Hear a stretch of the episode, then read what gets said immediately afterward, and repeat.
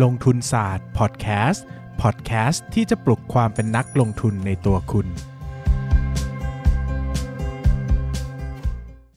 สวัสดีครับยินดีต้อนรับเข้าสู่รายการลงทุนศาสตร์พอดแคสต์รายการที่ชวนทุกคนพัฒนาความรู้ด้านการเงินและการลงทุนไปด้วยกันนะครับ วันนี้กลับมาอีกครั้งกับวันพฤหัสที่แสนสดใสนะครับ กับผมนะครับเบสนายปั้นเงินครับ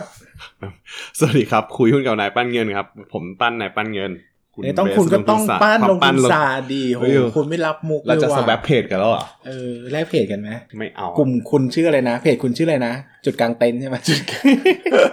ครับก็ถ้าใครเข้าจุดการเต็นท์ได้ก็ชวนผมเข้าไปด้วยนะครับผมเข้าไม่ได้สักทีเขาปิดไปแล้วอะเหรอเออ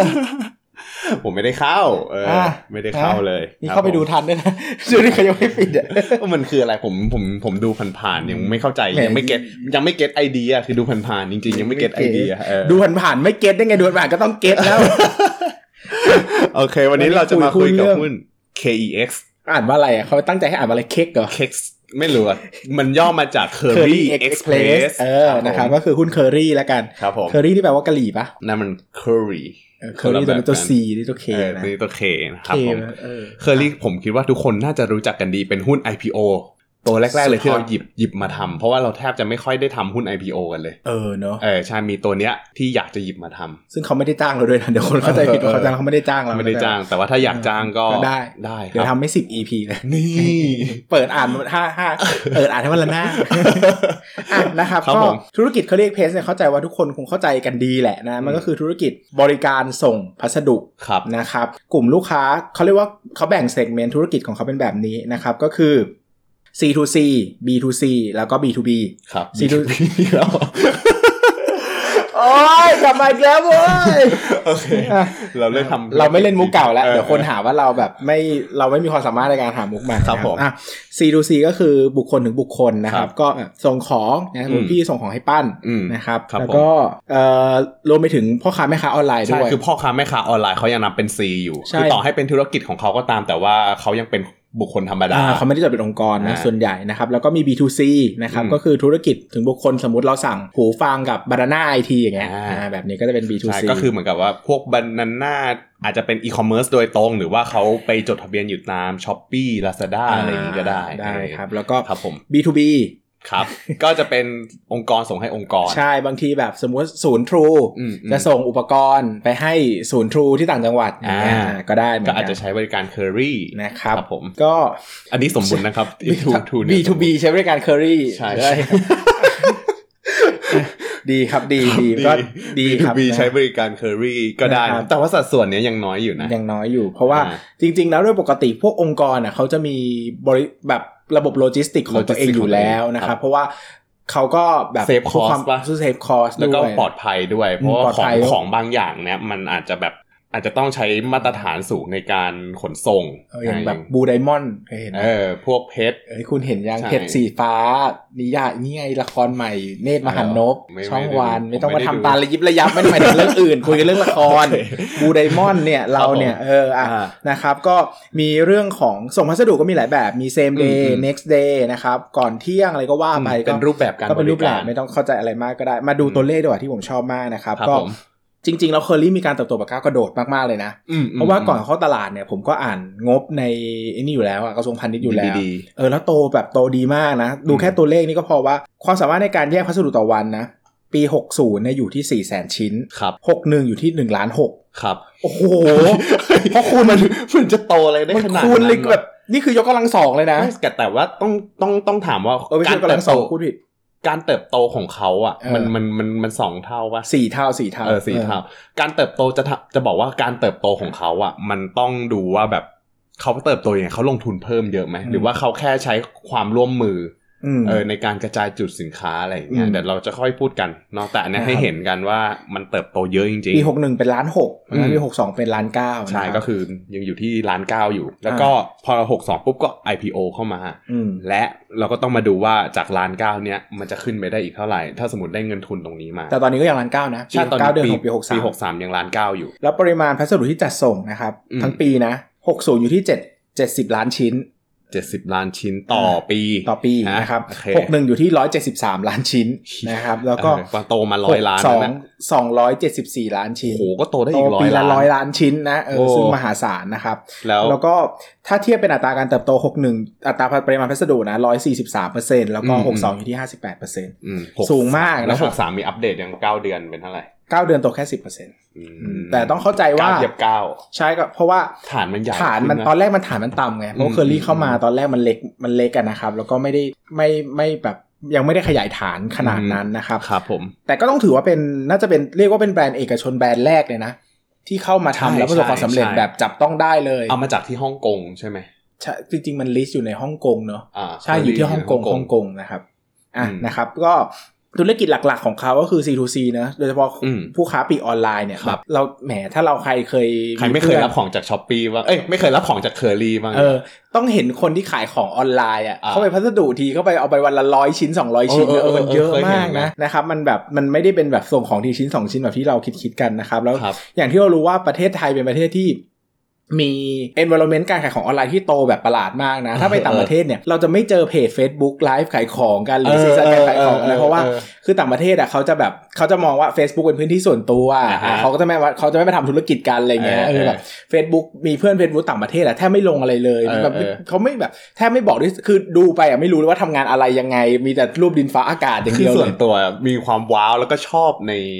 energy ของพ่อค้าแม่เอค้าอเมืองไทยคนไทยมกๆคือเลขายได้ทุกที่นะ จนแบบเออเนี่ย Facebook เห็นเราขายดีจนจะต้องแบบ จนจะต้องมาทำแบบ Facebook Marketplace อะไรเป็นเรื่องเวลาวเออออย่าง IG อย่างที่อื่นเขาไม่ขายของกันนะมีประเทศไทยใช่นี่แหละที่ขายของกันทำอาหารกินกันจริงจังนะคก็รับแบบแม่ค้าแบบโอ้เลขเข้ามาค่ะ FF ค่า F ค่าอันนี้เขาได้แล้วเอออันนี้เคาะเคาะค่ะเคาะค่ะเออแล้วมันแบบพ่อค้าก็ว่าบังอะอะบังเออขายอาหารทะเลอะมัน beyond มากนะครับใช่แล้วก็ใช่ environment เนี่ยดีนะ มันทำให้ทำให้ ทำให้ประเทศไทยโตดีโดยแบบที่ แล้วพอเราโตแบบนี้ประเทได้ศไทยเนี่ยโตดีหรือว่า e-commerce e-commerce โตดีเออมันกลายเป็นว่าเราไม่ได้พึ่งพา ไม่ไม่ได้พึ่งพาแพลตฟอร์มเยอะขนาดนั้นหมายถึงว่าอืมเราไม่ได้พึ่งพา Shopee ไม่ได้พึ่งพา Lazada ที่จะต้องอ่าคือประเทศอื่นเขาพึ่งพา marketplace เยอะใช่มันต้องโดนใช่หักใช่ไหมเออเออประเทศไทยขายตรงเลย ขายกันเองเลยเนี่ยมีเพจ Facebook แล้วก็ขายกันอะไรเงี้ยเออมันก็อาจจะทำให้หนึ่งคือพัสดุเติบโตดี แต่ตัวอือฮึ Marketplace ก็จะถูกแย่งสัดส่วนไประดับหนึ่งนะครับใช่เท่านี้เนี่ย นะครับก็จริง ๆ แล้วเราให้เห็นตัวเลขดีกว่ามันจะเห็นค่อนข้างเห็นความเซ็กซี่นิดนึงนะครับว่าอืมณ9เดือนปี63เนี่ยเคอรี่เนี่ยมีจุดบริการ 1 15,000 แห่งใน 77 จังหวัดทั่วประเทศนะคโอ้รับโหเยอะกว่าเซเว่นเยอะนะ เยอะกว่าเซเว่นนะ เยอะมากเพอเซเว่นประมาณหมื่นต้นๆหมื่นหนึ่งหมื่นสองอืมนะครับอืมก็เยอะมากๆนะครับ แล้วก็มีศูนย์กระจายพัสดุเนี่ยถึง 1,846 แห่งนะครับ แล้วก็ ทำงานก็เปิดทำการอย่างน้อย6วันต่อสัปดาห์นะบางทีก็เปิด7วันนะอะคไรรับที่ทำให้เขาโตได้ไวขนาดนี้อยากรู้มากเลย เราว่าควมง่ายปะเราว่าหนึ่งนะ มันมันมาหนึ่งคือตอนเขามามันยังไม่ได้แข่งขันเยอะ อ่าอะใช่ไหมแล้วก็ต้องยอมรับว่าไปรษณีย์ไทยตอนนั้นก็ ไม่ได้โดนโดนนี่เยอะเออหมืนกันเพราะว่ามันโดนเปรียบเทียบเยอะนะใช่เพราะว่าใช่ด้านความสะดวกความอะไรอย่างเงี้ย คือถามว่าปัจจุบันไปรษณีย์ไทยดีขึ้นไหมดีขึ้นเยอะมากนะอืมตั้งแต่มีพวกนี้เออตั้งแต่เข้าามีพวกนี้เข้ามาใช่แต่ต้องเข้าใจว่าถ้าเทียบไปรษณีย์ไทยแบบเมื่อ 5 ปี 10 ปีที่แล้วกับทุกวันเนี้ยตอนคืที่มันผูกตลาดะเออตอนที่มันผูกไปสขาดย์มันก็คือคนละภาพเลยนะหนึ่งเรื่องของความรวดเร็วในการจัดส่งอะไรพวกนี้คือเทียบไม่ได้เลยนะ เพราะว่าแต่ก่อนเรา EMS แค่ไหนอย่างมากก็วันรุ่งขึ้นอะ เข้าใจไหมเออแต่ถ้า เดี๋ยวนี้คือพวกเคอรี่พวกเรื่องนี้มันมีการันตีส่งภายในหนึ่งวันด้วยอะอืมใช่ดังนั้นใช่คือเรื่องความสะดวกเรื่องอะไรพวกนี้มันมันครอบคลุมกว่า แล้วก็เรื่องความเรื่องของจุดอะไรพวกนี้ระบบเพราะว่าด้วย ไปรษณีย์ไทยส่วนใหญ่เขาจะแต่ก่อนเขาก็จะเน้นว่าอยู่แบบ ก็จะเป็นสแตนด์อะโลนเนอะใช่ก็จะเป็นแบบดั้งเดิอะสมมมุตั้ติงแต่สาสาขาสำเร็จก็ต้องไปที่สำนักสำนักงานไปรษณีย์สำเร็จเออยุครอห้าจะเป็นเออเป็นทำเลตั้งแต่ยุครอห้าใช่ไหมเออแต่เคอรี่เนี่ยคือเขามาใหม่เขาก็เลือกตั้งทำเลที่มัน friendly กับคน เช่นตามห้างตามรถไฟฟ้า แล้วก็มี stand-alone ด้วยแต่จริงๆมันมีตามตึกแถวนะตึกแถวเออใกล้บ้านเนี่ยซึ่งมันสะดวกมากๆอะอย่างอย่างบ้านผมอะใกล้ๆอะเดินไปได้อะคือแบบเออเดินไปออกไปปากซอยแล้วก็เดินไปอีกนิดนึงอะก็ไม่ไปไกลมากเลย B2B ได้ B2B ได้ ไม่ผม C2C ไง ผมยังจุดอ่าจดเป็นบุคคลธรรมดาอ่าอยู่ยังไม่ต้อง B2B อ่านะครับ ก็ B2B ก็เลยไปอีกหน่อยอะอะอะอะนะครับ ก็เราจะเห็นภาพนะครับว่าเอาเอาเรื่องของเอาเรื่องของจุดเปรียบเทียบมาให้ดูนะครับ ก็จะมีไปรษณีย์ไทยเคอรี่นะครับ จริง ๆ มันมีพวกแฟลชพวก J JNT เนี่ยเราคงไม่ได้อ้างอิงถึงเอกชนใช่ไหมนะ เพราะว่าวันนี้เรามาพูดเรื่องเคอรี่เป็นหลักนะครับ เราอยากครับให้เปรียบเทียบกับ เราอยากให้เปรียบเทียบกับเจ้าเจ้าใหญ่คือไปรษณีย์ไทยไปเลยน่าน่าจะเป็นคนที่เป็นแบบคู่แข่งที่ชัดๆนะครับ ว่าอย่างไปรษณีย์ไทยเนี่ยนะครับมีจุดบริการพัสดุเนี่ยนะครับรับพัสดุและจุดกระจายสินค้าเนี่ยก็คือนับรวมกันเลยนะครับประมาณ 5,000 แห่งนะครับแต่ตัวเคอรี่เนี่ยนะครับมีจุดรับพัสดุ 10,000 แห่งนะครับและจุดกระจายสินค้า 1,300 แห่งอ๋อผมรู้ละเคอรี่มันมีไปทำพันธมิตรกับ Family Mart ด้วย ใช่คือเคอรี่อะมันมันมี partner Kerry อะมัน มีนี่ด้วยนะเหมือนแบบแฟรนไชส์อะเออคือเราเปิดรับพัสดุได้เออเช่นแบบว่าอย่างอย่างร้านที่เราไปทำไปอัดสตูดิโอกันนะเอออ๋อเขาก็เปิดรับเออเคอรี่ตรงนั้นเขาก็รับด้วย Curly คือคือแบบว่าเขาไม่ได้คือเขาไม่ได้ส่งนะ แต่คือเขาจะรับให้คนมาส่งที่นี่แล้วเขาก็จะร ออาจจะรถมี Curly มารับรถเคอรี่มารับอะไรอย่างเงี้ยอืมเขาก็จะคอย key คอยอะไรให้เขาก็เลยเรียกว่าเป็นจุดบริการรับพัสดุ ใช่แต่เขาไม่ได้กระจายสินค้านะครับดังนั้นเนี่ยมันก็เป็นจุดเด่นอีกข้อหนึ่งเพราะว่าเขามีการใช้เครื่องทุ่นแรงแบบเนี้ยอ่าฮะก็คือมีการใช้แบบแฟรนไชส์การใช้การ outsource บางอืมอย่างอืมที่เขาไม่ต้องทำเองทั้งหมดนะครับอ๋อแล้วมันในมันจะดีกว่าไปรษณีย์ในแง่ที่ว่าแบบเขาอะ flexible มากกว่าอ่าเขาสามารถไปตะไปที่ไหนก็ได้ที่ไปรษณีย์ไทยไม่สามารถไปได้ เพราะว่าอันนี้คือหมายถึงไปรษณีย์ไทยจุดอะลับนะมันก็จะมีข้อดีว่าเขาอะ ทำเลเขาว่ากินขาดมาตั้งแต่สมัยก่อนแล้วอ่าใช่ดังนั้นมันก็จะมีเรื่องของต่างจังหวัดเลยพวกเนี้ยที่มันแบบเขาก็จะครอบคลุมหมดอย่างสามอืมจังหวัดชายแดนอืมภาคใต้อย่างเงี้ยใช่ไหมอืมอืมแต่ถ้าเป็น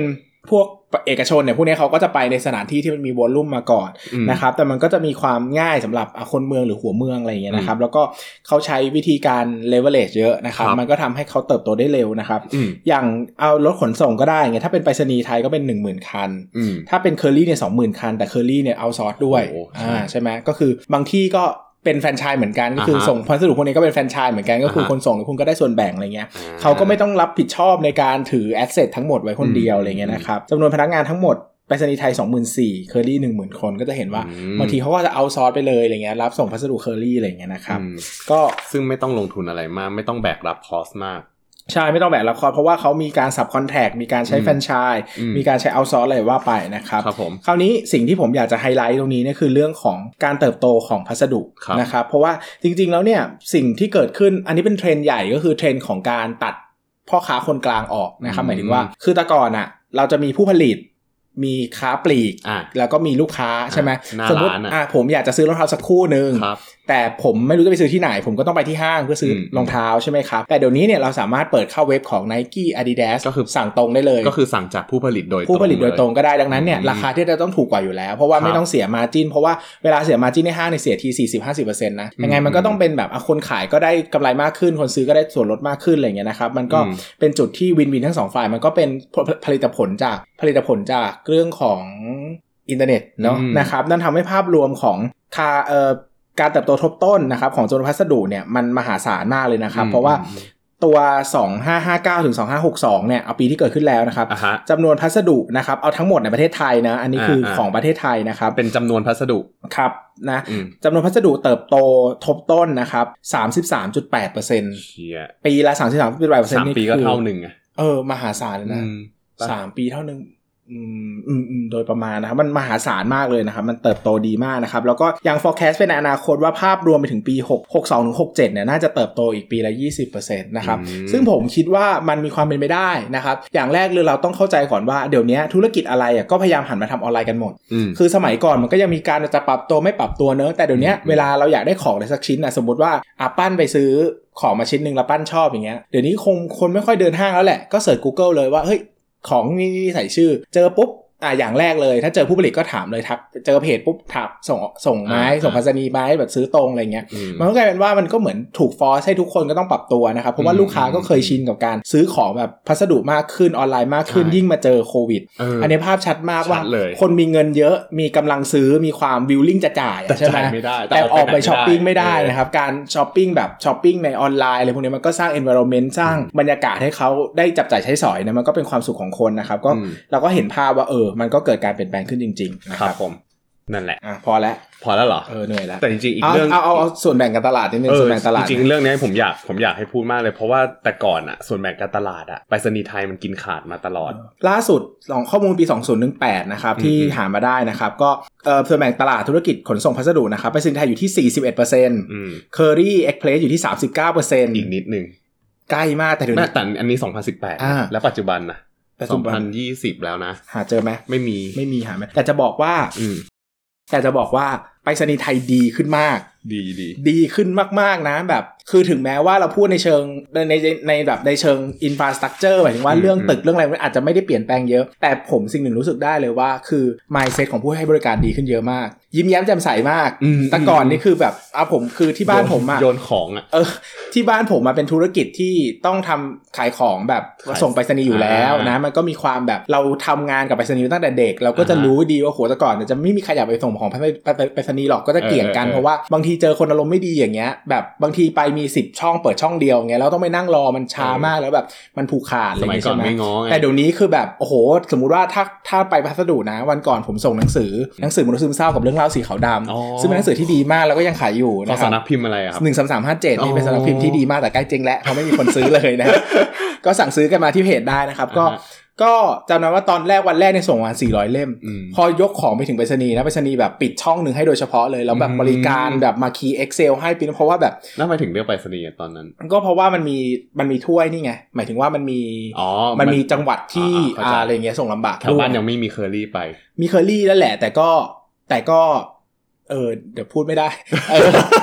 ก็เออนั่นแหละครับเดี๋ยวผมเดี๋ยวเขาเดี๋ยวเขาไม่ด่า แต่ก็สรุปว่าอ่าเราก็เลือกไปไปรษณีย์เนอะเขาก็อ่าอ่าดีมากนะครับระบบต่างๆ มีการเลขทำเลข tracking ให้แบบอ่าโอเค วางไว้ได้เลยนะเดี๋ยวแบบรอนู่นนี่นั่นทำ Excel มาให้เราเช็คว่าของครบไหมอะไรไหมซึ่งอืมอืมปรับตัวดีขึ้นมากนะครับ ซึ่งจริง ๆ พัสดุถ้าไปดูงบ ปอนอไทยก็โตดีนะกำไรแบบโตดีแบบก็ยังโตอยู่เออยังไม่ใช่ว่าโตไม่ใช่ว่าโดยี่สินบเปอร์เซ็นต์นะไม่ใช่โตน้อยๆนะแต่แค่มันโตน้อยกว่าเออในดีตแต่มันมีเรื่องสงครามราคามาเกี่ยวข้องใช่เขาก็ไม่ได้กินแบบไม่ได้กินขาดเหมือนแต่ก่อนแล้ว เพราะว่าตอนเนี้ยจริง ๆ มันไม่ได้มีแค่ไปรษณีย์กับเคอรี่นะเนอะมันยังก็มีแบบพวกอ่าเจ้า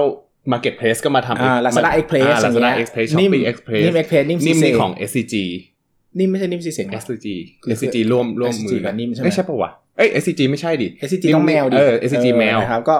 หลักๆเนี่ยมี SCG Express ก็คืออ่าหลักๆทั้งหมดเนี่ยอื่นๆประมาณ 20 เนาะแต่ผู้ครองตลาดหลักยังเป็นเคอรี่กับไปรษณีย์นะครับ คือถ้าพูดเบอร์หนึ่งของเอกชนก็คือเคอรี่นั่นแหละ แต่ตอน 18อะมันยังไม่ได้มีแบรนด์ใหม่ๆอีกหลายแบรนด์ ใช่ มันยังไม่เดี๋ยวมี J&T J&T Best Flash นิ ซึ่งจะบอกว่าไอ้พวกเนี้ยยังขาดทุนอยู่นะ แต่มีอ่าเคอรี่กำไรแล้วอืมแต่ว่าถ้าเกิดว่าเราไปดูอะความขาดทุนของเขาอะมันก็คือกลยุทธ์ของธุรกิจแพลตฟอร์มในปัจจุบันอืมตรงที่เขาอะให้ขาดทุนไปเลย เป็นเรื่องสงครามราคาไปเลย แล้วก็เซตระบบให้มันดี เอาเงินทุนมาอัดอัดอัดมันต้องเบรกอีเวนต์ก่อนมันใช่จะกำไรคือแบบอย่างเคอรี่มัน break-even แล้วไงอืมมันเลยเห็นว่าอืมกำไรนะครับแต่ ธุรกิจพวกนี้เนี่ยมันลงทุน infrastructure เยอะนะครับใช่แล้วมันไม่ break-even แต่คุณจะไปตั้งราคาให้กำไรเร็วอะมันก็ใครจะมาส่งล่ะถูกป่ะใช่มันก็ใช่เป็นงูกินหางสุดท้ายก็ต้องยอมขาดทุนก่อนเพราะว่าเรามาตีตลาดเนอะอืมนะแต่ครับคำถามคือพวกนั้นอาจจะอยู่ในตลาดได้นานแค่ไหนก็ต้องขึ้นอยู่กับเงินทุนที่จะอัดเข้ามาด้วยอืมอย่าง JNT จำไม่ได้ว่าของใคร แต่อย่างของ Flash เนี่ยรู้สึกจะมี OR back อยู่ อ่า OR เพิ่งซื้อเข้าไปอืมแล้วก็ SCG นี่ก็คือ SCG แล้วก็ของอะไรอีกัน Base Express นี่ของ Alibaba ของเบสนี่ของเบสอ๋อเหรอโอ้รวยจัง ก็ของเรื่องไหนครับ โชคดีว่าเคอรี่เข้าอืมตลาดหุ้นแล้วนะ เรื่องอ่าฮะเงินทุนก็ไม่ใช่ปัญหานะครับ แล้วก็ใช่มีความมั่นคงระดับหนึ่งนะ ผมก็อืมเชื่อว่าถ้ามองในมุมมองของmegatrend นะอืมก็ดีนะ แต่ PE อีกเรื่องคือคือคือคือการเติบโตตามอะผมว่ามันสามารถเติบโตได้แหละ แต่เดี๋ยวเราจะพูดกันอีกทีตอนให้ key message ละกัน มาดูกันที่ฝั่งปริมาณก่อนนะครับ ฝั่งปริมาณเนี่ยรายได้ของปี 2562 เนี่ยเคอรี่อะอยู่ที่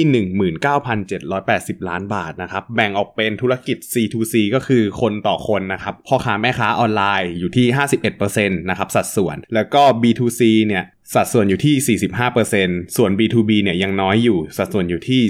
2.2%ซึ่งถ้าเทียบการเติบโตอะครับ C2C อะเติบโต อยู่ที่ประมาณอ่า34%คือด้วยความที่ฐานมันใหญ่แล้ว มันก็เลยเติบโตได้ประมาณนี้แหละ แต่ก่อนนี้มันโตเป็นร้อยเลยนะอืมอืมแล้วก็ B2B เนี่ยไอ้ย B2C เนี่ยจะไป B2B อย่างเดียวเลย B2C เนี่ยอยู่ที่เอาคนแบบนี้62%เพราะว่า B2C อะช่วงหลังๆมาจะสังเกตว่าพวกบริษัทต่างๆ ผู้ผลิตต่างๆอะหันมาทำ Marketplace เอง แล้วก็ทำเพจ Facebook เพื่อที่จะขายโดยตรง โดยไม่ต้องอืมพึ่งพาหน้าร้านอืมซึ่งตรงเนี้ยมันทำให้เขาอะ เติบโต หมายถึงว่าเคอรี่อะได้รับอันที่ส่งจากจุดนี้ แล้วก็เติบโตขึ้นในส่วนเนี้ยประมาณ 62%นะครับ แต่ว่าถ้าเกิดว่าไปดูที่ 9 เดือนปี 63 เนี่ย สัดส่วนของ C2C เนี่ยอยู่ที่ 54%ก็คือยังเพิ่มขึ้นอยู่ แล้วก็สัดส่วนของ B2C เนี่ยอยู่ที่ 44%สัดส่วนของ B2B อยู่ที่ 11.7%ก็คือ B2B อะลดลงเพราะว่าสัดส่วนอื่นมันเพิ่มขึ้น แต่ว่าการเพิ่มขึ้นของในแต่ละเซกเมนต์น่ะ ผมรู้สึกว่ามันโตเริ่มช้าแล้วนะอืมอย่างของ C2C เนี่ย 9 เดือนปี 63 เนี่ย โตแค่ 1.82อืมส่วน B2C เนี่ย โตแค่ 1.1%เปอร์เซ็นต์ก็ฐานใหญ่ด้วยใช่คู่แข่งเยอะด้วยนะที่ที่จะสั่งที่จะให้จุดสังเกตคือมันมีคู่แข่งเข้ามาเยอะมากๆนะมันก็เลยกลายเป็นว่าเฮ้ยถ้าเกิดว่าคำถามคือ เกิดว่าอนาคตอะมันมีการ forecast ว่าตลาดการเติบโตของพัสดุตลาดขนส่ง มันน่าจะโตประมาณปีละ 10-20%สมมุตินะ แต่ผมไม่รู้ว่าตัวเลขจริงจะเป็นเท่าไหร่ 10-20%ถ้าสมมติว่าเคอรี่มันโตได้น้อยกว่านั้นนะอ่าหรือว่าโตโตได้เท่านี้ก็จริง มันก็อาจจะต้องเจอเรื่องสงครามราคาที่ทำให้ margin อะมัน โตลดลง ซึ่งถ้าอืมสมมติว่ารายได้โต 10%แล้ว margin โตลดลงอีกอะอืมกำไรจะเหลือกี่เปอร์เซ็นต์มันก็คงน่าจะไม่ได้โตเกินกว่า 10%ได้อืมอันนี้ก็จะเป็นคำถามเรื่องการเติบโตของเคอรี่อืมนะครับ แต่ว่าเรากลับมาโฟกัสที่รายได้กันก่อน รายได้ส่วนใหญ่เนี่ยจะเป็นพวกค่าบริการแล้วก็ค่าบริการพิเศษ อย่างเช่นการเก็บให้บริการเก็บเงินปลายทางนะทำไมเขาไม่บริการพิเศษต้องยิ้มวะมีมีค่าคอยค่าทิปใช่ไหมค่าเงินใช่ใช่ใช่ครับผม แล้วแต่ไงค่าเด็กเชียร์ เด็กเชียร์หมายถึงว่าเชียร์ให้ส่งของกับเคอรี่ไอ้สุดของเคอรี่เออ นั่นแหละ ก็นะครับก็ขึ้นอยู่ไอ้พวกจริงๆนะตอนกูจัดคนเดียวแต่คนอะเชื่อมั่นในตัวกูมากรู้สึกว่ากูเป็นคนดีอ่าเป็นพอคนมีเก่งเป็นคนมีความรู้พอมีชื่ถืปั้นได้เงินมาก็จะพแบอบมีมึงเท่านั้นแหละชีวิตกูแบบมีแต่คนรู้ถึงความอับปรีแล้วพอมีหกเข้ามาอีกอะทุเรศเลยนะจบเลยนะครับปลุกความต่ำตมในตัวคุณนะมีมีคนให้ นิยามไว้เออดีมากนะก็ขึ้นอยู่กับเนี่ยอย่างที่บอกว่ารายได้อะไรพวกเนี้ยจะมากจะน้อยขึ้นอยู่กับประเภทบริการขนาดน้ำหนัก แล้วก็การเก็บเงินปลายทางระยะระยะการส่งของแล้วก็บริการเสริมต่างๆนะครับ อันเนี้ยก็จะเป็นวิธีในการคิดรายได้ของเขานะครับ ก็ส่วนเรื่อง capacity เนี่ยในการขนส่งเวลาเวลาที่เราดูรายได้ของ ของเคอรี่เนี่ยเราควรจะดูด้วยว่า capa- capacity ของเขาอะจะเพิ่มขึ้นหรือเปล่าอืมเพราะว่า capacity เนี่ยมันจะเป็นตัวบ่งบอกคิวในอนาคตคิวคือปริมาณของของพัสดุที่จะเพิ่มที่ที่จะมีโอกาสเพิ่มขึ้นในอนาหันคตมามองหน้าเพราะกูหลุดไปแล้วกูว่าโอ๊ยง่วงนะจัครับงเลยวันนี้ก็ตอนนี้เนี่ยความสามารถในการคัดแยกพัสดุเนี่ยอยู่ที่ 1.9 ล้านชิ้นต่อวันนะครับ คิดเป็นรายปีก็เอาเอา 365 360 คูณไปก็ได้ประมาณ 690 ล้าน หารหารเพราะ คูณอ๋อคูณต่อวันหลุดจริงนะเนี่ยคูณไปนะครับ ก็จะได้ประมาณ 690 นะครับ แต่ว่าต้องต้องของสำคัญคือดูว่า utilization rate เนี่ย หรือว่าอัตราการเข้ามาขนส่งของลูกค้าของเขาเนี่ย มันยังเยอะเหมือนเดิมไหม ซึ่งถ้าสมมติว่าให้ไอ693 ล้านชิ้นต่อปีเนี่ย เป็น 100%แล้วเนี่ย ปี 62 เยอะนะอืมล่าสุดหนึ่งสองร้อยกว่าล้านสามร้อยล้านอยู่ก็ปี62เนี่ย เขาขนส่งไปได้ 274 ล้านชิ้นอืมคิดเป็น capacity ที่เอ้ยคิดเป็น utilization rate เนี่ยประมาณ 40%ของ capacity ทั้งหมด ซึ่งไอ้ capacity ตรงเนี้ยผมคิดว่ามันขึ้นอยู่กับไอ้พวกเส้นทางแล้วก็รถอะไรอย่างงี้ด้วย ถ้าสมมติว่ารถคุณวิ่งมั่วๆ ไม่มีระบบอะอืมมันก็เท่ากับว่าคุณใช้ capacity ไปโดยศูนย์เปล่าอืมแต่การที่เคอรี่เขามีจุดรับพัสดุเยอะอะมันทำให้สมมติว่าอ่ารถออกจากจุด A อืมแล้วระหว่างทางมันมีมันมีสถานมันมีเขาเรียกว่าอะไรอะจุดรับพัสดุ อืมอยู่ที่ประมาณอ่าสิบที่แล้วกันอะสมมติสิบที่แล้วเขารับมาเพิ่มปุ๊บปุ๊บปุ๊บมันก็ทำให้ตู้บนรถของเขาอะถูกใช้งานมากขึ้นทำให้ในเส้นทางที่ขนส่งทีหนึ่งอะมันใช้ capacity ได้เต็มได้เกือบเต็มอะไรอย่างเงี้ยครับอืมแต่ว่าณปัจจุบันเนี้ยมันมันค่อนข้างด้วยด้วยการที่เขาขยายสาขาเพิ่มอะไรเงี้ยอืมการระบบการจัดการน่าจะยังไม่ลงตัว แต่ต้องดูว่าในในวันที่เขาลงตัว เขายังจะทำให้ตรงเนี้ย ทำให้ margin หรือว่าทำให้ utilization rate ตรงเนี้ยมันเพิ่มขึ้นได้หรือเปล่าอืมนะครับผมกลยุทธ์ของเขาก็คือใช้ใช้ยังไงก็ได้ให้รถคันหนึ่งที่วิ่งอะวิ่งอย่างเต็มประสิทธิภาพประมาณนี้นะครับ ก็คือมีการคาดการณ์ว่าอย่างรายได้ของอุตสาหกรรมจัดส่งด่วนเนี่ยในปี 62-67 เนี่ยจะอยู่ที่ 88,800 ล้านบาทนะครับ คิดเป็นคาร์เกอร์ก็ประมาณประมาณถ้าเป็นถ้าเป็นของธุรกิจ C2C เนี่ยประมาณ 18%ต่อปีนะครับ เติบโต 18%ต่อปี B2C เนี่ยประมาณ 19%ต่อปีนะครับ แล้วก็ B2B ประมาณ 3.3%ต่อปี หมายความว่าถ้าเกิดว่า Curly เนี่ยเราต้องแยกดูว่าในอนาคตถ้า Curly ทำได้ต่ำกว่านี้การเติบโตของรายได้ของ Curly อะครับเขาทำได้ต่ำกว่านี้มันอาจจะเป็นเพราะว่าหนึ่งเลยคือการแข่งขันดุเดือดโดนคู่แข่งแย่ง Market Share อืมเพราะว่ามันมีคู่แข่งหน้าใหม่เข้ามาตลอดแล้วระบบของคู่แข่งเอกชนรายอื่นนะก็ค่อนข้างดีนะ ผมเคยใช้บริการของ Flash ของ JNT ของ ของนิ่มย่าเยคือต้องเข้าใจค่อนว่าข้างดีเหมือนกัน พอมันทุกคนอะใช้ใช้ระบบการเอาซอร์สมาเกี่ยวข้อง เช่น มีการเปิดรับแบบอย่างที่บอกอะมีแฟรนไชส์มีอะไรเงี้ยนะครับ บางทีมันทำให้การควบคุมบริการหรือคุณภาพของแต่ละแห่งมันไม่ได้เนี้ยบเป๊ะมากอืมมันก็กลายเป็นว่าบางที่ เขตนี้อ่าเจ้านี้ดีเจ้านี้ไม่ดีอืมอะเขตนี้เจ้านี้ดีเจ้านี้ไม่ดี เพราะว่าอืมทุกคนเน้นโตมากมันก็เลยใช่ทำให้บางทีคุณภาพมันไม่มี consistency บางทีใช่เราอาจจะรู้สึกว่าใช่แบรนด์นี้ดีมันไม่เสมอในเขตของเราอันนี้แบรนด์นี้ไม่ดีอะไรเงี้ยมันก็อืมเป็นอีกจุดอ่อนหนึ่งที่ที่เห็นได้นะครับคือมันเป็นจุดจุดที่มันอยู่ในอุตสาหกรรมนี้ที่เราต้องสังเกตอืมแล้วก็คอยดูว่าอันไหนมันจะทำได้อย่างระยะยาวอย่างดี อย่างของผมเนี่ยมีพี่คนหนึ่งมีรุ่นพี่คนหนึ่งเขาทำทำเป็นเหมือนกับว่าเป็น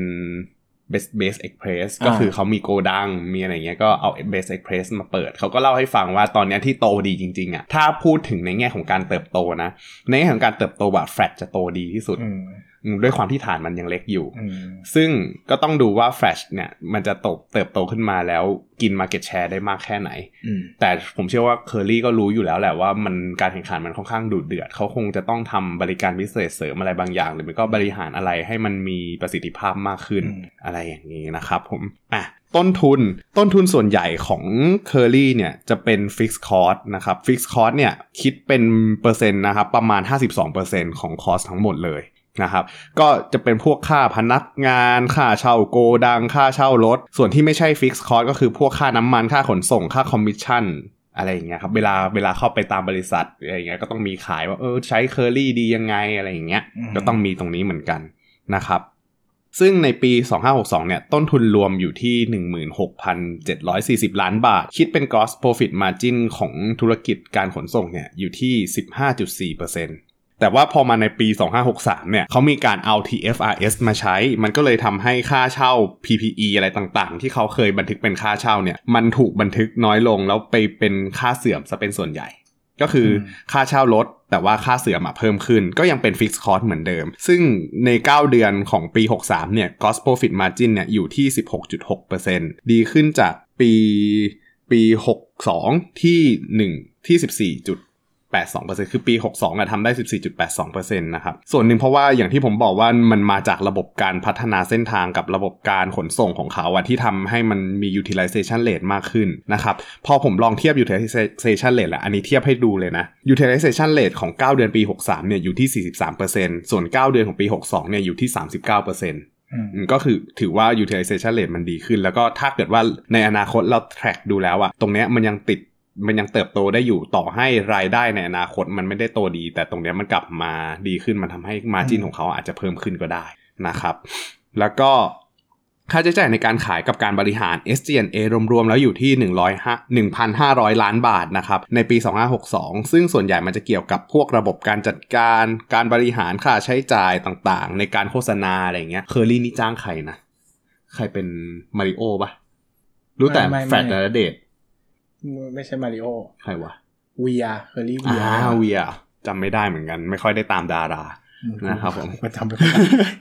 มาถามกูดิคิดอะไรอยู่เนี่ยแต่จำนาเดทได้นาเดทเป็นแฟดณเดชน์คุกกี้ไหมจ๊ะเอ้ยแฟดนี่ของใครวะอ๋อของ OR บอกไปแล้วนี่วะแฟดของไอ้นี่ OR แบ็คอยู่ ไม่ใช่ของเสีย เสียอะไรล่ะ เสียคนนั้นน่ะชื่ออะไรวะดีซีฮะแฟดไง อะไรวะ โอ้โหผมก็คิดตั้งนานดีซีใช่ไหมเออไอตัวที่วิ่งเร็วๆใช่ไหมเออตัวที่วิ่งเร็วๆนะดีครับช่วยแก้ช่วยเออจริงช่วยโอเค อ่า net profit เนี่ย ปี 62 อยู่ที่ 1,300 ล้านบาท เติบโตขึ้นมา 10%จากเดิม 1,185 ล้านบาท โดยที่ net profit margin เนี่ย อยู่แค่ 6%ก็คือบางลงจากพวก SG&A ซึ่งถือว่าบางมากเลยนะ เพราะว่าอืมถ้าเทียบกับปีก่อนๆน่ะ ก่อนที่การแข่งขันจะดูเดือดอะรู้สึกจำได้ว่า net profit margin ของเขาอะก่อนหน้าปี 62 จะดีกว่านี้นะครับผม ด้วยด้วยการที่อะอีกส่วนหนึ่งอาจจะมาจากการเร่งขยายสาขานะครับทำให้มันมีต้นทุนใหม่แล้วก็ฟิกคอร์สเกิดขึ้นเยอะ แล้วก็เลยทำให้ปีปี 2563เนี่ย9เดือน 2563เนี่ยอ่า net profit อยู่ที่ 1,030 ล้านบาท เติบโตขึ้นมา 14%แล้วก็มีทำ net profit margin อยู่ที่ 7%เพราะว่าไอ้ต้นทุนที่เขาลงทุนไปในปี 2562เนี่ยเชื่อว่าระบบเขาน่าจะมีประสิทธิภาพมากขึ้น มันก็เลยพัฒนาทำให้อ่าต้นทุนตรงเนี้ย มันเมื่อเทียบเป็นเมื่อเมื่อเทียบเป็นต้นทุนต่อรายได้ มันทำได้ดีขึ้น เพิ่มจากเพิ่มจาก 9 เดือนของปี 62 ที่เคยทำไปได้ 6.1%นะครับก็ถือว่าดีขึ้น ถ้าสังเกตให้ดีเนี่ยรายได้ปี 2562 เนี่ยรายได้โตประมาณ 45%แต่กำไรโตแค่ 10%ก็คือพูดง่าย ๆว่าปี 2562 อะเคอรี่อะมันอาจจะโตได้ก็จริง รายได้โตได้ก็จริง แต่ด้วยความเป็นเหมือนกับว่า การแข่งขันกับการขยาย กับการเร่งขยายสาขาเพื่อให้ฉีกหนีคู่แข่งรายอื่นเนี่ยมันก็เลยทำให้คอสของเขาเนี่ยมันสูงขึ้นมันถูกดันสูงขึ้นนะครับ ทีนี้ช่วงปีที่เหลือเนี่ยหลังจากเข้า IPO มาแล้วก็ต้องมาดูว่าระบบตรงเนี้ยถ้ามันมีประสิทธิภาพมากขึ้น ผมเชื่อว่า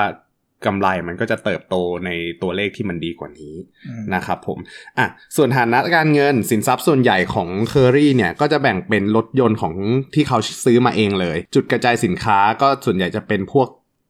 มันจะมีแบ่งด้วยแหละว่าเป็นเจ้าของเองกับเป็นสัญญาเช่าอืมส่วนใหญ่จุดรับของมันจะเป็น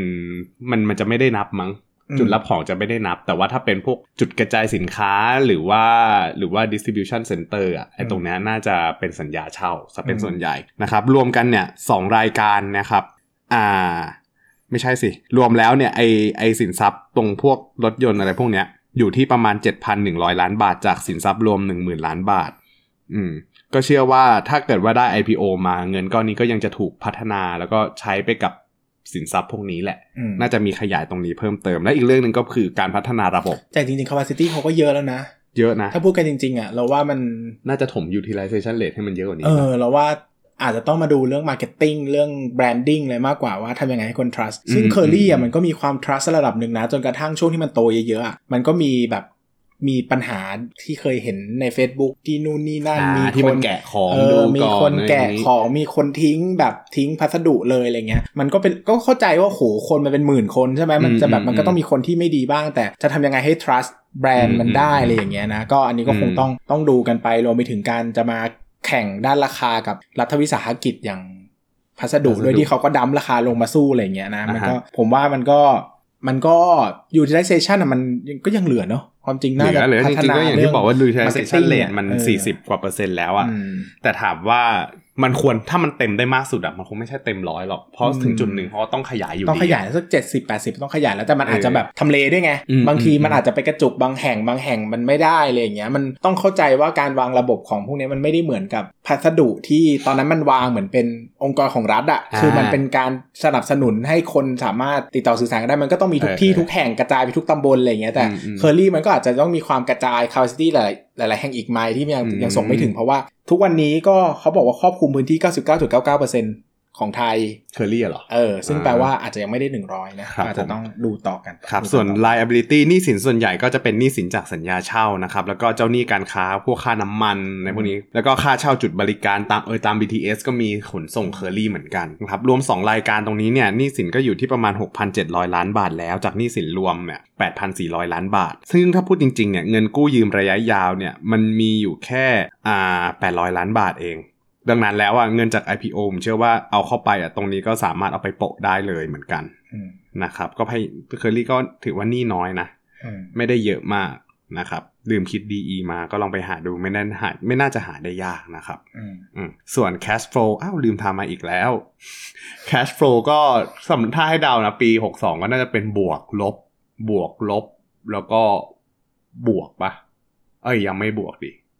เอ๊ะเคอรี่เข้าแล้วเออบวกลบบวกเอ้ยต้องหบกวกหกสามอะบวกลบบวกอืมให้เขาไปเปิดดูเองเถอะเออเปิดดูเองก็ได้มันไม่ได้เปิดดูยากนะครับ แล้วก็อีกเรื่องหนึ่งที่ให้สังเกตก็คือมีเรื่องผู้ถือหุ้นอืมผู้ถือหุ้นของเคอรี่เนี่ยใหญ่ ๆ ที่เราจะเห็นก็จะมี VGI แล้วก็ตอนเปิดตลาดมามีข่าวเหมือนกันว่า BTS ไล่ซื้อหุ้น อืมก็คือเหมือนกับว่าจะเข้าไป คือหวังหวังว่าจะมีเดี๋ซิยนวก่อนนะจี้อะไรไหมหรือเปล่า ผมก็ไม่ผู้แน่ถืใจอเหมืหุ้อนนกันใหญ่ของเคอรี่จริง ๆ อันดับหนึ่งอะไม่ใช่ไม่ใช่ไม่ใช่ VGI กับ BTS อันดับหนึ่งจะเป็นผู้ถือหุ้นเดิมของเขาอะห้าสิบเปอร์เซ็นกว่า อืม ประมาณนี้นะครับสำหรับเคอรี่มีอะไรอยากฝากสำหรับผมอะ่ะผมรู้สึกว่าถ้าอยากจะฝากจริง ๆอะ่ะมันมันมันค่อนข้างจะมี question กับการเติบโตของเคอรี่เหมือนกัน คือเคอรี่อะตอนเนี้ยถ้าพูดถึง valuation อะค่อนข้างแพง อย่าอย่าอย่าออกตัวฮะอย่าออกตัวอาจอ๋อเพราะว่าเดี๋ยวก.ล.ต. มาหาอ๋อโอเคโอเค ได้ครับ บอกว่าตั้งคำถามกับ valuation อะดีตั้งคำถามกับ valuation ว่ามันแพงเกินไปหรือเปล่าเออนะนะครับผม ผมก็ไม่พูดเหมือนกันว่ามันแพงเพราะอาจจะผิดก็ได้เออนะถ้ามันอืมสมมติว่าถ้าแบบปีหน้าส่งของได้หกร้อยล้านชิ้นนี่อาจจะคือโคตรถูกของศตวรรษก็ได้ก็นะจริงนะเออแต่จะบอกว่าเคอรี่บริษัทแม่ที่ฮ่องกงอะ PE สิบเท่าเท่านั้นนะเออแต่เขาทำมาสังหาด้วยมันก็เทียบไม่ได้หรอกอืมนะครับก็แต่ก็อย่างที่บอกไปว่า ไอการเติบโตของตลาดเนี้ยกับมูลค่าของค่ามูลค่าของธุรกิจขนส่งด่วนเนี่ย มันน่าจะเติบโตได้อยู่ที่ประมาณอะถ้าสมมติว่าหยิบมาคิดอะมันน่าจะอยู่ได้ประมาณ 10 กว่าเปอร์เซ็นต์ต่อปีอืมเคอรี่ก็มีโอกาสเติบโตได้ตามอุตสาหกรรมอยู่แล้วอืมแต่คำถามคือกำไรมันจะเติบโตตามได้ทันหรือเปล่า เพราะว่าการแข่งขันค่อนข้างดุเดือดอืมแล้วก็เรื่องของการสงครามราคาเนี่ยมันยังมีอยู่ แม้แม้คู่แข่งคนอื่นเนี่ยจะยังขาดทุนอยู่ก็ตาม แต่คิดว่า เขาก็ยังเชื่อว่าต้องมีได้เรื่อยๆะยาว ต้องมีเรื่อยๆสงครามราคาเนี่ยเพราะว่าอืมตราบใดที่ยังเป็นธุรกิจ ที่น่าสนใจอืมหมายถึงว่าตราบใดที่ธุรกิจเนี้ยยังเป็นธุรกิจที่คนส่วนใหญ่มองว่าดีอืมถึงแม้ว่าคนเก่าจะตายไป ก็ต้องมีคนใหม่กระโดดเข้ามาร่วม แล้วพอใช่มีกระโดดคนใหม่กระโดดเข้ามา มันก็จะกลายเป็นสงครามราคาเสมอใช่เพราะว่าสิ่งแรกที่เจ้าใหม่จะทำก็คือตัดราคาสู้นะครับครับดังนั้นเนี่ยเป็นธุรกิจที่คงหนีจากสงครามราคาไม่พ้นหรอกะครับแล้วมันก็ไม่ได้มี moat เยอะมากด้วยอืมแต่โอเคระบบเขาอะกับการที่เขาเข้ามาก่อนมาชิงหัวหาดก่อน มันอาจจะทำให้ มันอาจจะทำให้เขาเนี่ย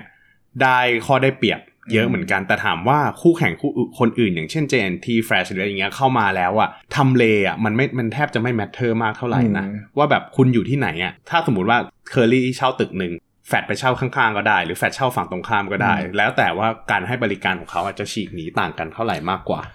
หลายคนอาจจะคิดว่าราคาไม่สำคัญมากอืมเพราะว่าแบบเอ้ยส่งของต่างกันสิบาทเอง แต่อย่าอืมลืมว่าพ่อค้าแม่ค้าออนไลน์อะ เขาส่งทีเป็นร้อยชิ้น ใช่ แล้วบางทีเวลาเขาโฆษณาประชาสัมพันธ์อย่างเงี้ย เอ้ยส่งของเจ้านี้คิดเสื้อตัวละ 30อืมอีกเจ้าหนึ่งคิดตัวละ 20 มันเป็น การเกรดดิ้งในใจแล้วเฮ้ยเจ้านี้มันคิดแพงจังวะอะไรอย่างเงี้ยนะครับมันก็มีผลนะราคาเนี่ยอืมถึงแม้ว่าเราไปส่ง C2C แบบชิ้น 2 ชิ้นเราอาจจะไม่รู้สึกเนอะเราไปรีวิวส่งพัสดุเราไม่ดูด้วยซ้ำว่าราคาเท่าไหร่ใช่แต่พ่อค้าแม่ค้าที่เขาเป็นกลุ่มลูกค้าใหญ่ของตลาดเนี้ยเขาสนใจมากๆเนอะเขาพร้อมใช่จะหนีเลยถ้ามันใช่ราคามันแพงเกินไปเพราะว่าเวลาเราสั่งซื้อของออนไลน์บางที เราจะเห็นพ่อค้าแม่ค้าเนี่ยคิดค่าขนส่งแยกอีกทีหนึ่งเราจะเห็นเทรนด์เลยว่ามีช่วงหนึ่งที่ไปรษณีย์ไทยลดเยอะๆมาสู้อะไหลกลับไปไปรษณีย์ไทยเยอะมากนะอืมอืมจะเป็นแบบส่งไปรษณีย์ส่งพัสดุลงทะเบียน 30ถ้าเคอรี่40อย่างเงี้ยมันก็จะมีอืมแบบโอเค ถ้าคุณอยากได้เคอรี่คุณอยากได้เร็วก็บวกเพิ่มหน่อยอะไรเงี้ยมันก็จะอืมมันก็จะเห็นภาพเลยว่ามันมีผลจริงๆนะใช่แต่แต่ผมเคยสงเคยตั้งข้อสงสัยอยู่เรื่องหนึ่งว่าระหว่าง 50 บาท แยกค่าขนส่ง 10 บาท รวมเป็น 60 บาทกับ 60 บาทไม่รวมส่ง อันไหนดีกว่ากันสำหรับผมนะ ผมว่าการไม่รวมส่งอะเออเออผมว่าดีกว่านะ แต่ราคามันเท่ากันนะอ่าราคาเท่ากันแต่เรารู้ไงว่าสินค้าจริงๆเท่าไหร่ไงอ๋อใช่ไหมเพราะว่าเวลาเราพูด เวลาเราบอกว่าราคาสินค้าชิ้นนี้เท่าไหร่อะความคิดในใจเราคือราคาสินค้าไงอืมใช่ไหมเออสมมติเราบอกราคาสินค้าเท่านี้มันคือราคาสินค้าไงอืมแต่